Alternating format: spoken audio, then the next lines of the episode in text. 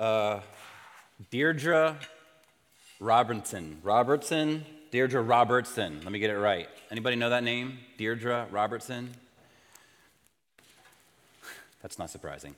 Though you don't recognize her name, I would be surprised if most of you have not heard the sound of her voice before. Uh, she read some of the most famous words ever recited on American soil. It was October 1995. She was the clerk for the Los Angeles County Superior Court, and the whole world stood still while she read. She tripped over the name Orenthal, but not over what came next not guilty. When she uttered these words, the watching world either breathed a gigantic sigh of relief or irrepressible anger, depending on what party you were in. O.J. Simpson's body instantly recoiled. He breathed his own sigh of relief, and a faint smile appeared at the corners of his mouth. Well, statistically speaking, a large portion of Americans believed in his guilt. Certainly, the arrows of evidence seemed to point in that direction towards OJ the bloody sock, the expensive bloody shoes, the undersized glove, the speeding white Ford Bronco chase, hair evidence, fiber evidence. We could go on. If you don't know who O.J. Simpson is, maybe I'm just showing my age this morning. I'm not sure. Take it from me, it was a very famous day in American history, way back in 1995. Now, wonder whether or not this evidence was contrived or planted, we may never know. That's not the point this morning. The point is that the evidence in that case demanded a verdict, and the jury made the call. Right or wrong, they made the call. Our text this morning Psalm 50 will also demand a verdict. It paints a picture of another courtroom that took place even 3,000 years before O.J. Simpson stood in that Los Angeles courtroom. So take a look with me, if you will. Look at verses 1 to 3. And here at 1 to 3, you can sort of picture a modern courtroom drama. Uh, I grew up on Matlock, which is the unquestionable king of all courtroom dramas. I know you all agree. But in these dramas, we're probably familiar with the moment when the, when the judge comes into the room. There is silence, there's respect, there is focused reverence. That's what's happening in verses 1 to 3. The God of the universe emerges from his chambers and into his courtroom, and you can just feel the holy weight of his presence. The mighty one summoning the earth, verse 1. Verse 2, the perfection of his beauty shining forth. Verse 3, a devouring fire who does not keep silent. Already, Asaph, Asaph is the name of the dude who wrote this psalm. Already, Asaph is letting us in on something. He's saying, guys, this is not the judge that you want to trifle with. Maybe some judges are going to let you off easy, but this isn't one of them. Don't play with this judge. That's what Asaph is setting us up to believe here.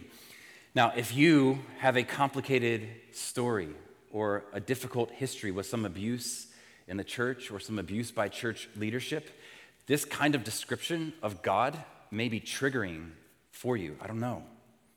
But I just want to encourage you to hang on all the way through the end. Be patient. God is as generous in his pardon as he is severe in his judgment. He's as generous in his pardon as he is severe in his judgment. Uh, he isn't one without the other. He isn't generous without judgment. He is perfectly both generous in his pardon, severe in his justice. Look at verse 4. More courtroom jargon here. It says, He calls to the heavens above and to the earth that he may judge his people. And look at verse 6. God himself is judge. Then in verse 5, he calls the defendants to the stand, his people, that's us. He says, Gather to me my faithful ones. We're going to put them on the stand, try them. In verse 7, we see God himself as the chief witness. Hear, O my people, and I will speak. O Israel, I will, here's the courtroom language, I will testify against you. Now, maybe all this courtroom language gives you the jitters. I don't know. Maybe judgment language raises your hackles. Maybe God as judge just seems depressing and threatening and ridiculous to you. Maybe you're a you ain't the boss of me kind of person. I don't know. All of us have that in us to some degree, I think. The scriptures tell us as much. We've all sinned and come short of the glory of God. But if you find yourself in the category of having your hackles raised because of this judgment, ask yourself what would you think of the policeman who never arrested the rapist? What would you think of a parent who never corrected a wayward child? What would you think of a judge who never sentenced a murderous felon with a harsh sentence? What would you think of them? You would think they're not doing their job. They're not holding high enough the standard of justice. How could we think anything else or think anything less of the one transcendent, three times holy, perfectly beautiful, fiery God of the Bible? He is nothing less than perfectly just. God alone has the ultimate rights to judge because he's the one who set the universal moral code. He's the one who, in his nature, decided what is good and what is wrong. Therefore, he alone stands atop the universe's org chart. There's no one higher than the God of the Bible. He doesn't only enact justice, he actually does it perfectly every single time. Because he is perfection personified, he cannot possibly, in his nature, let one little thing slide. It's not in his nature, and nor should it be. We shouldn't have a God, we shouldn't want to worship a God who lets anything slide. We wouldn't want a God who was flexible on justice. Just like if you had a family member killed, you wouldn't want that judge to go soft on the guilty. God is exactly that way, only in pure perfection, inflexibly just. So, no small, wandering, devious thoughts, no selfish deeds, no affair in secret, no biting word behind someone's back. You may not like some of the things the Bible has to say about you and your lifestyle. It may call you out in some ways that make you feel uncomfortable. But not one of our sins is unseen and unlogged. Harsh words this morning, huh? God is the perfect, all seeing judge. This is bad news for each person in here young or old, rich or poor. It's bad news. Now, maybe you're like, dude, I come to church for the encouragement. Can you lay off a little bit this morning? When is that coming, huh? Where's the encouragement? Well, here's the thing there is this amazing, undefeated defense attorney available to you in the courtroom. So don't fret. And we're going to talk about this in a bit.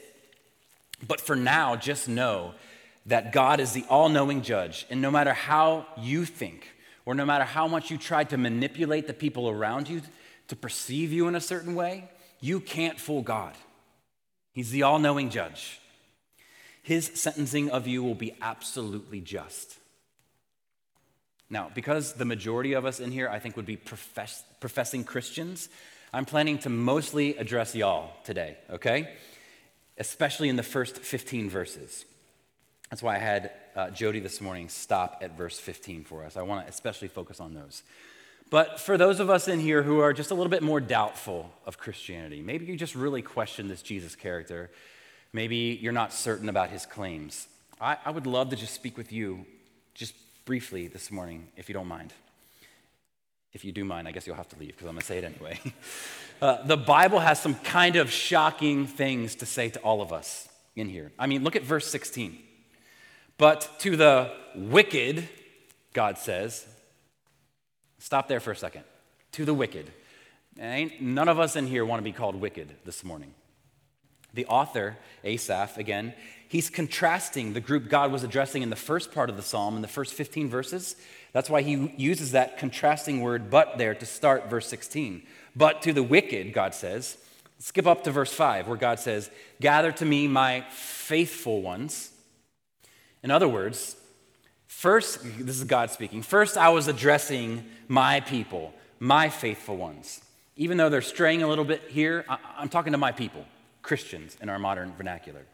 But now, in verse 16, now I want to talk to you, wicked people. Whew.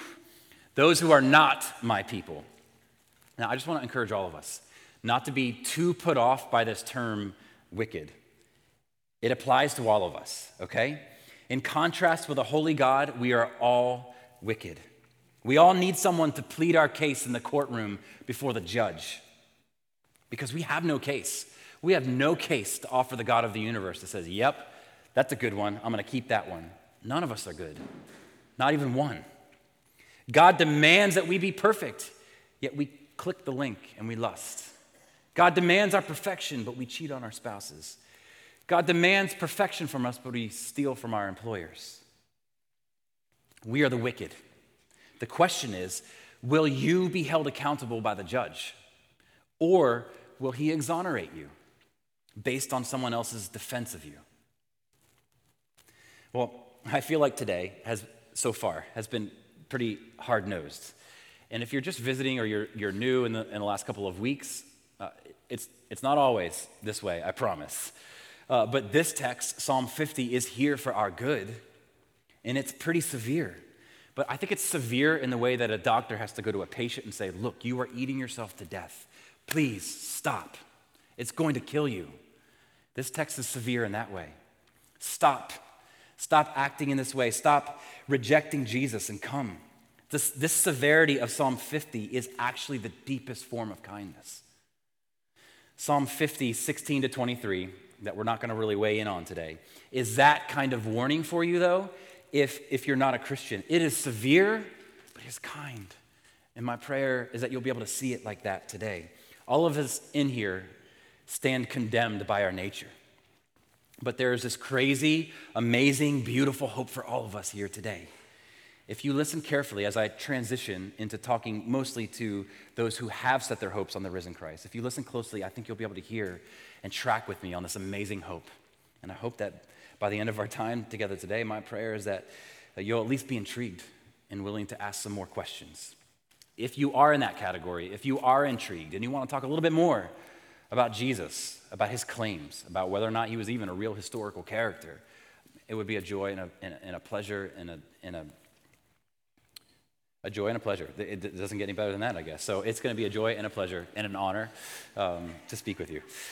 Uh, so come, come grab me afterwards. Be happy to talk with you about that. Um, so though we've kind of started off on fire here with the temperature like to the nines, I just want you to hang on because the pure water of the gospel of Jesus Christ is going to cool off this heat. It's going to quench the fire fully.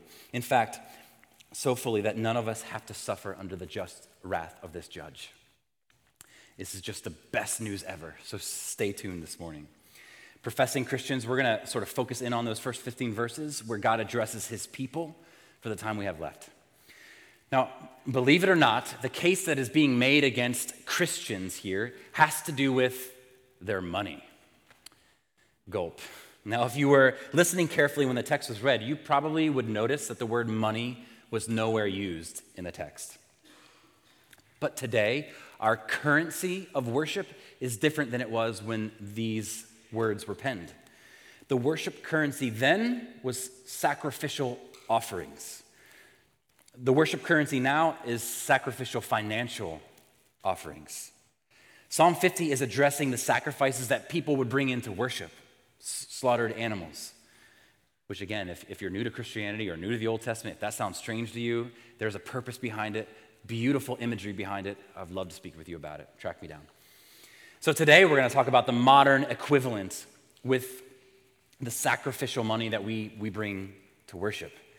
So, I think the applications are going to look pretty similar for us as they looked to the original people who, who were reading and submitting to the words of Psalm 50. Now, from the jump, I totally want to put all my cards on the table and admit to you that this could be a totally awkward topic for a pastor to speak about, right? This is one of those things that I, I, I step into with a little bit of, of trepidation. Uh, if, again, if you're new to Trinity or this is your first time with us this morning, you should know that this also is not the norm for us. I promise we don't talk about money a lot. Uh, one of the advantages uh, of, of being a church that is committed to something that's called expositional preaching. All that means is that we just want to open up the Bible and expose it for what it says, and then we want to work progressively through the Bible. Uh, it just means that we don't get to avoid uh, the, the, topics that might be a little bit difficult for us or uncomfortable for us or especially challenging for us. That's an advantage for us. Um, and so we get to address a, maybe a little bit more difficult of a topic this morning in the topic of money. But we don't do it all the time. Uh, now, the kind of surprising reality, maybe for you, is that the Bible actually addresses money a ton, more than 800 times.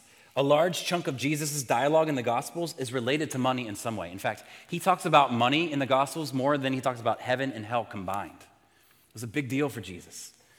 So I say all that to say that even though I want to be careful with how I talk about money as someone whose livelihood is dependent, in some sense, on your money, I want to be careful about how we address this. Even though I want to be careful about how we talk about it, I also don't want to be guilty of neglecting the discussion of it. And I don't want to be embarrassed about something that Jesus himself was not embarrassed to address. I don't want to blush if Jesus doesn't blush. We should confidently hold to what he has said even on a topic as protected, as private, and as polarizing as money is. Jesus talked about money a lot. But if this is such, an, uh, uh, such a popular, unblushing topic for Jesus, why is it so, so taboo for us these days? Well, I definitely think this topic has been abused. Totally. I YouTubed pastors asking for money recently and was met with no small amount of total garbage. Google it if you want, or YouTube it if you want. Pastors asking for money. There's no shortage of pastors asking for money.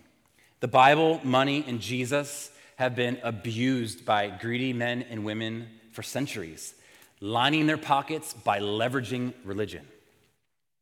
We want to stay far away from that. Still, the money we spend tells us what we actually value. Someone said, Give me five minutes with your checkbook, and I will tell you where your heart is. How we spend our resources can, can reveal what idolatry is in our hearts. It has in mine. Listen to these words from Randy Alcorn. He says, When it comes to money and possessions, the Bible is sometimes redundant, often extreme, and occasionally shocking.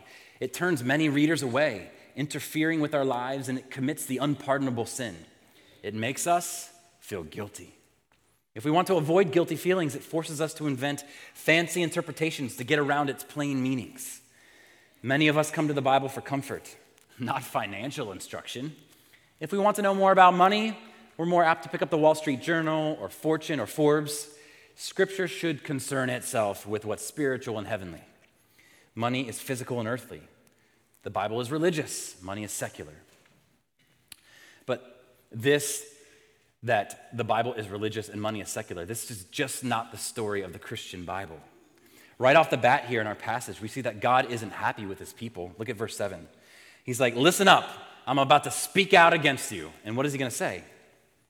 Nobody wants to hear this from God. I will testify against you. That is a rough way to start your week on this Sunday. God testifying against you. What is he upset about? Well, he's disappointed with his people's mindset about generosity. And he details some faulty perspectives on generosity, some faulty perspectives on generosity. But he starts, interestingly, by telling them what he is not upset about. Look at verse 8. He's like, guys, it's not the sacrifices. You've done plenty of those sacrifices. You're showing up for worship, you're putting in the work, you're checking all the boxes, you're good there. I'm not, I'm not upset about that. Not upset about that. The indictment is not that they have neglected to give sacrifices, the indictment is that they are giving sacrifices with a faulty mindset. Or in our modern vernacular, it might not be that many of us are not giving, it's that we are giving with a faulty mindset. But I do think we should sort of take a second and step back here and, and think carefully about this. Some of us would not even get this encouragement from God right now.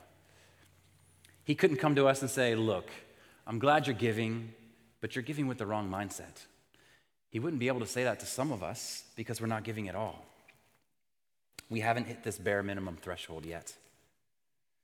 Maybe you have very little to give and you think, ah, what's the use? I, I, I barely have anything to contribute. Does it make any difference at all?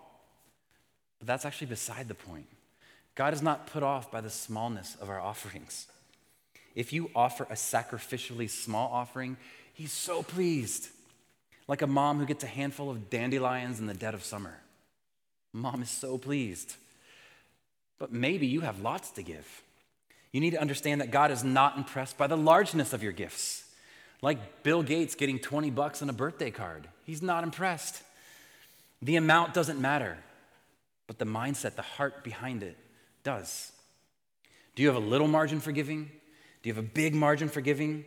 God just desires a grateful heart that is generously responsive to his redemptive deliverance. In fact, that's today's text's big idea.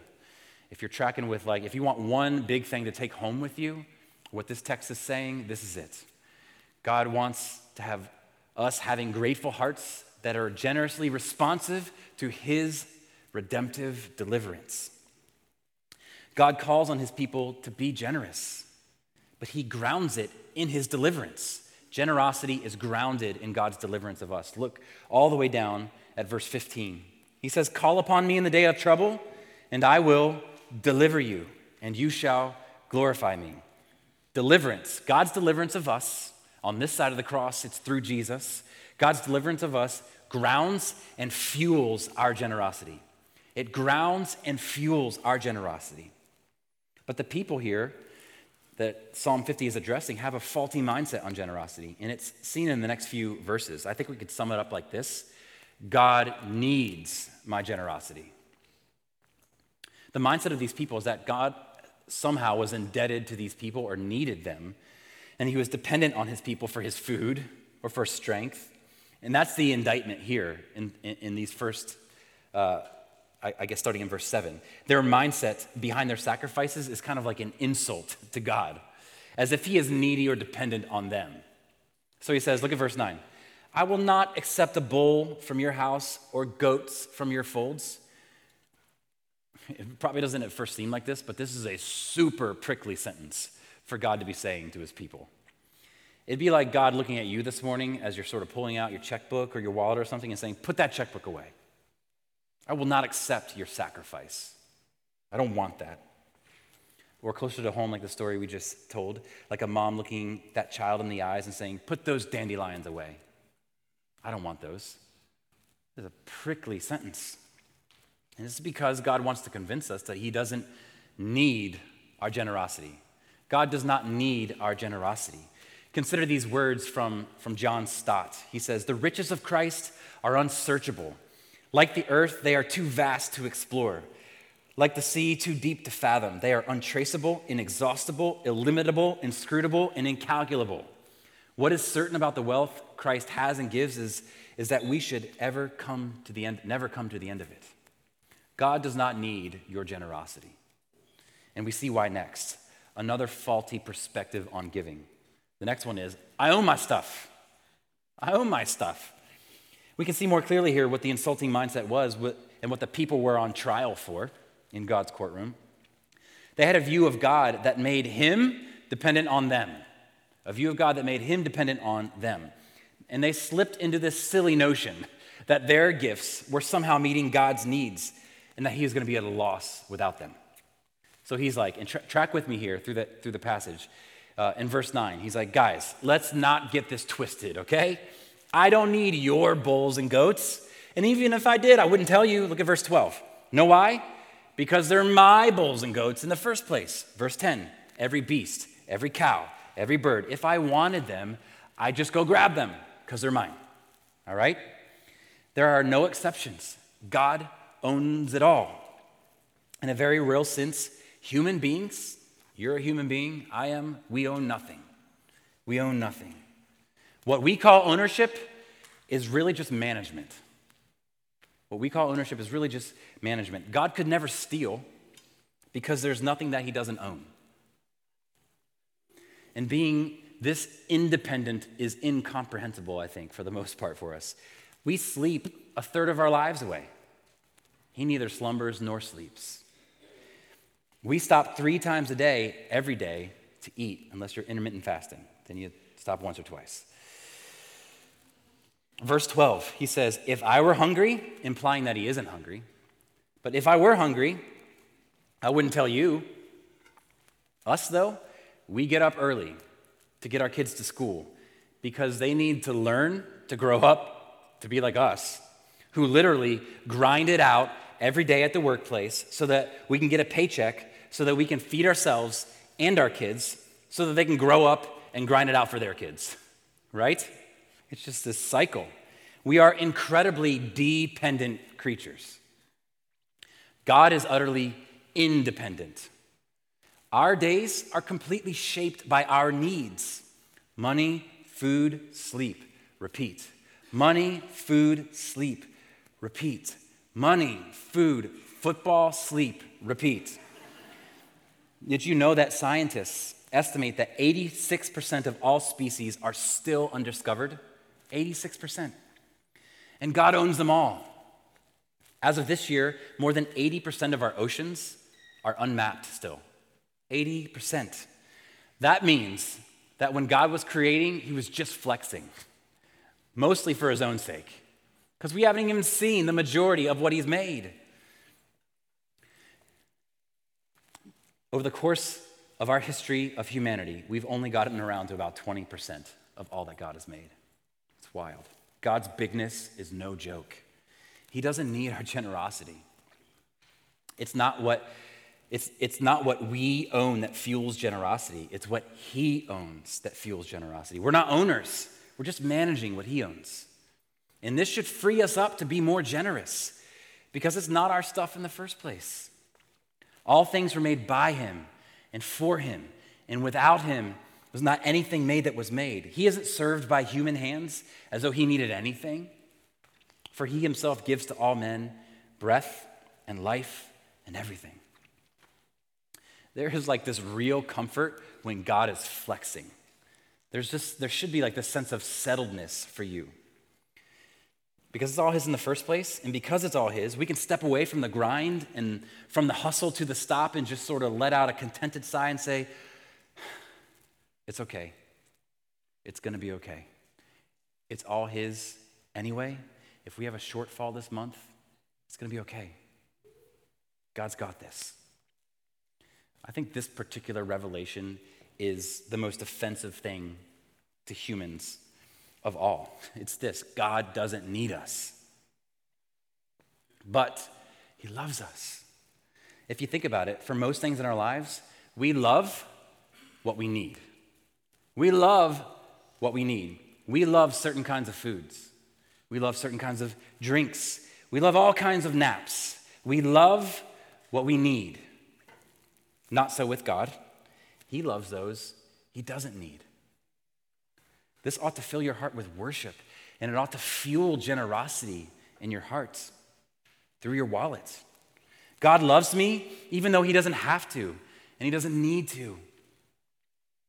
So when we're clenching our money or our things tightly in our fists, not wanting to give it away, and I put myself right there with you. When we're doing that, we're borrowing muscles that He gave to us to hold on to what isn't ours in the end anyway. He owns it all. He's completely nonplussed about what we think we own. Anything we offer Him is His in the first place anyway.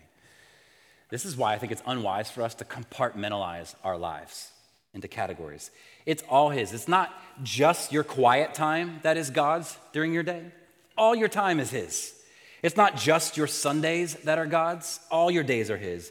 It's not just your offering money that is God's, all your money is His. So He is worthy of every bit of everything for the simple fact that He owns it. It's His anyway, so we should stop acting like it isn't His in the first place. He's worthy of it because it's His. I've told this story before, but I think it bears repeating. If there are any active PTO members, parent teacher organization, if there are any active PTO members in here, you got to help a brother out, okay? Something has got to change with our PTOs. I have in my possession, in my coffee cabinet, a, uh, a Disney princess coffee mug. It's beautiful, it's pink and it's purple, it holds coffee, it, it does its job well. Um, but I didn't need this coffee mug. I was not in the market for another coffee mug. I didn't buy this coffee mug, except that I did buy the coffee mug. See, every year in the first week of December, my kids bring home these brightly colored half sheets of paper. And this is where we need systemic change in our PTOs, okay?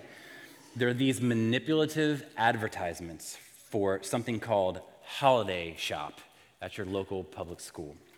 The basic idea is this please send in obnoxious amounts of cash with your kids so that they can buy you Christmas presents with uh, your money. So, what do we do? We send in the money with glad hearts. And our kids come home with gifts that they bought, that we bought. And all kidding and sort of sarcasm aside, we love these gifts, even though we bought them. It almost makes it more special. Our kids know that they can't afford these gifts for us, so they ask for money to buy gifts for us. They're doubly dependent on us for them to be generous to us. This gift they don't own and give back means more to me than just about anything in the world. Coffee tastes sweeter in those mugs. They're so excited when they come to me asking me for money that they can spend on me. You better believe in some small way I was fully, fully worthy of that mug because I owned it, even though they bought it. We cannot afford adequate gifts for God. So we borrow from him in order to give gifts to him. It's all his anyway. We're doubly dependent on him for us to be generous to him. And here's the amazing thing these gifts that we don't own and give back to him are wonderfully meaningful to him, even though they're borrowed offerings. You better believe he's moved by us coming to him and asking for help so that we can give generously to him. Maybe you're still feeling the tug of discomfort in your heart. Like, this is an uncomfortable talk, topic to be talking about, especially coming from you, Josh. But I want to remind you, and I, I want to remind me, that even if we just kept all our money to ourselves, we would still be dissatisfied. Listen to this quote from a guy named James Smith. He says, The heart's hunger is infinite, which is why it will ultimately be disappointed with anything merely finite. Humans are those strange creatures who can never be fully satisfied by anything created, though that never stops us from trying. This morning, let the generosity of Jesus keep you from trying to scrape and claw for worth and value in this life. Well, what should we do if we have fallen into this sort of upside down mindset that treats our possessions as though they were ours and not God's? That treats God as though he is somehow poor and deficient without us? What do we do? Well, the answer is not hanging the noose of duty and obligation around your neck. You must give or else. It's not what Psalm 50 is saying. That's not what I'm after. It's not what God is after in our hearts. No one is trying to guilt you or shame you into anything this morning, least of all, God Himself. Verses 14 and 15 hold the answer for what should fuel our generosity. The second point this morning faithful reasons for generosity. And the first is thanksgiving. Look at verse 14. Offer to God a sacrifice of thanksgiving. In other words, it's a response to something that God has done for you. If you have something to give, it's because it belongs to God and because He gave it to you. If it's a mug, it's because I gave the girls the money and the license to buy it. All of our giving is really God's giving to us, and it's a response to what He's done for us. Look at the second half of verse 14. Perform your vows to the Most High. So we've got faithful reasons for generosity is thanksgiving. And second, vow keeping. Now, this is kind of like an unfamiliar idea, I think, for us today. It wouldn't have been unfamiliar for the original recipients, but I think Psalm 66 explains what a vow is. You can follow with me on screen. Um, Psalm 66, 13 and 14 say, I will come into your house with burnt offerings. David says, I will perform my vows to you. Here's what a vow is that which my lips uttered and my mouth promised when I was in trouble. So, a vow is a promise that you make to God when you're in trouble. Help me with this, and I'll do this. I read an example of what like a, a modern vow might be earlier this week, and it went something like this. Suppose like the car mechanic calls you sometime this week, and he says, "Look, your car needs new axles and it needs new brakes. It's going to cost you 750 bucks."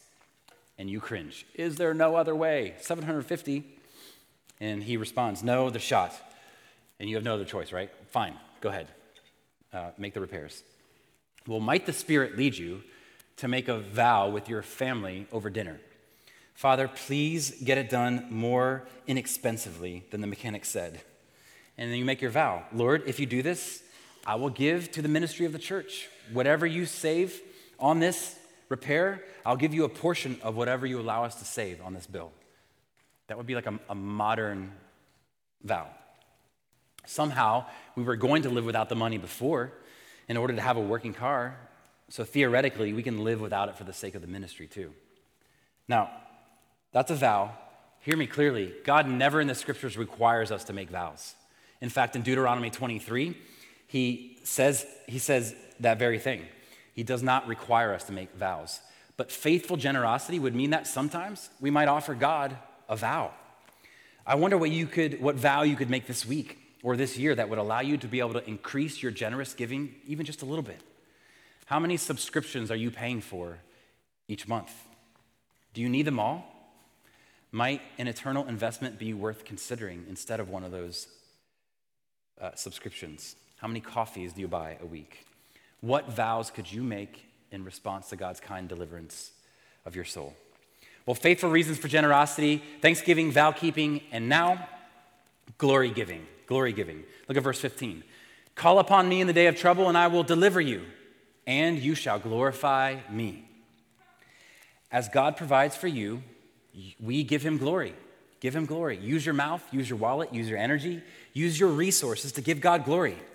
Your generosity should be rooted most fundamentally in the soil of your deliverance from sin and death and hell itself. It was for the psalmist in verse 15, and it should be for us. God says, I will deliver you, and you shall glorify me. If this was true for the psalmist before the cross, how true must it be for us? Must it be for us after the cross? God is worthy of your radical, risky generosity because of his generous deliverance of us. He owns all things, he needs nothing. And in Jesus, he's given us everything. That's what fuels our generosity. Through the megaphone of Jesus' suffering, God shouts to us, his kids. He says, I love you. I love you, and you have nothing to prove. Here's my son. Here's Jesus, who became poor that you might become rich. He was generous on your behalf for every time your ugly, stingy, greedy heart says, Mine. Jesus was generous every time in your place when your heart was saying, Mine. So here is the, is a wacky, counterintuitive message from the foot of the cross. And this is totally a weird thing to say in a sermon about giving, but it's the best, most freeing news that you could hear this morning in a sermon about giving. You ready? In order to be loved by God, you have to give zero dollars to God. It's the truth. In order to be loved by God, give zero dollars to God. This is what makes those snake oil salesmen, charlatan preachers on TV uh, a little bit backwards in their thinking, very much backwards in what they're thinking. They don't get it. The most powerful motivation for faithful sacrificial giving isn't guilt, it's gospel, it's deliverance, it's the good news that Jesus, for the joy set before him, gave himself for us. God loves joyful givers because it reflects his own joyful heart, joyful, generous heart. God never once says, I love big givers. He says, I love joyful givers. Now, some of us in here are in so much debt, we can't even begin to think about giving. We would love to help you with this if you want help please let us know and we can put you in touch with someone that can help you come up with a process of how to wisely dig out of that. But Jesus, though he was rich, became poor for our sake, so that we, through his poverty, might become rich. God loves sacrificial givers because it reflects his own sacrificial son. God never says he loves big givers, he just says he loves sacrificial givers. And when we begin to grasp that God owns all things, that he needs no things, and that in Christ he's given us everything, our hands can begin to be opened and loosen their grip on what we arrogantly call ours. When God's generosity begins to sort of jar us out of our comfort zone, it should fire up the engines of generous giving in us. Whether to the church or some needy members in the church or organizations represented by members in the church that are seeking to meet really uh, concrete physical and spiritual needs in our community, it should ignite the engines of generosity in us. No one has ever been more generous than Jesus. I mean, he left the epic joy of heaven for what in today's society would have been like life on welfare checks. Think about that. The Lord of the universe living welfare paycheck to welfare paycheck so that he might pay a debt so large that all the money in all the world could not pay the debt. God's generosity to us in Jesus is astounding because in it we are forgiven. Jesus is that undefeated defense attorney I talked about earlier this morning. Man, all of us, if we're honest, all of us are stingy more often than we'd like to admit. I don't want to give to a need when I see it because I think, what, what could I do with that money for myself? I give you story after story where my heart is prone to wander in that way. But thankfully, in the gospel, we get access to Jesus' perfect record on our behalf. He was always generous and never stingy. For all those who stand before the judge, remember we're in the courtroom right now of Psalm 50. For all of us who stand before the judge, with Jesus as their defending attorney, there is no condemnation for you. Because when God makes his final judgment of you, you don't want your performance to be the measuring stick. Your generosity, if that is the measuring stick for whether or not you get accepted by God, the judge, you are in trouble, and so am I. You want Jesus' generosity in your place. How do we get exonerated then? Only by faith in Jesus, who stands up to the judge and says, This guy is guilty, but I offer my perfect record in his place. I'll take his guilty record and I'll suffer the penalty. And so Jesus gets sentenced to the cross for my stinginess, and I am pardoned for his generosity. It's a wild exchange. Amazing. If that is not your story this morning, if no one has paid your debt, I'm not talking about your financial debt, I'm talking about the spiritual debt that you have earned by sinning against a holy God. If no one has paid your debt, then the, the guilty sentence falls on you, friend. Guilty, unpardoned. Instead of breathing your last breath, whenever that may be, with that sentence on your head of guilty, would you just would you consider this morning placing your faith and hope in Jesus, the only one who can exonerate you based on his perfect life? Would you let that undefeated attorney defend you?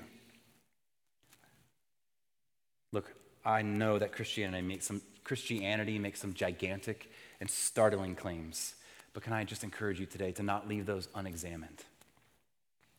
If you had a lottery ticket sitting on your dining room table right now, you'd be foolish to at least not scratch that bad boy off and see if you want something, right? Consider the claims of the Christian Bible and see what God might do through his holy word in you. God's forgiveness of us is meant to compel our own giving for his glory. Let's follow the lead of our generous advocates, our generous Savior, our generous defending attorney. God desires grateful hearts that are generously responsive to his redemption and his deliverance. Will you pray with me? Father, please soften our hearts. Restore us to cheerful generosity. We need your help in this. Amen.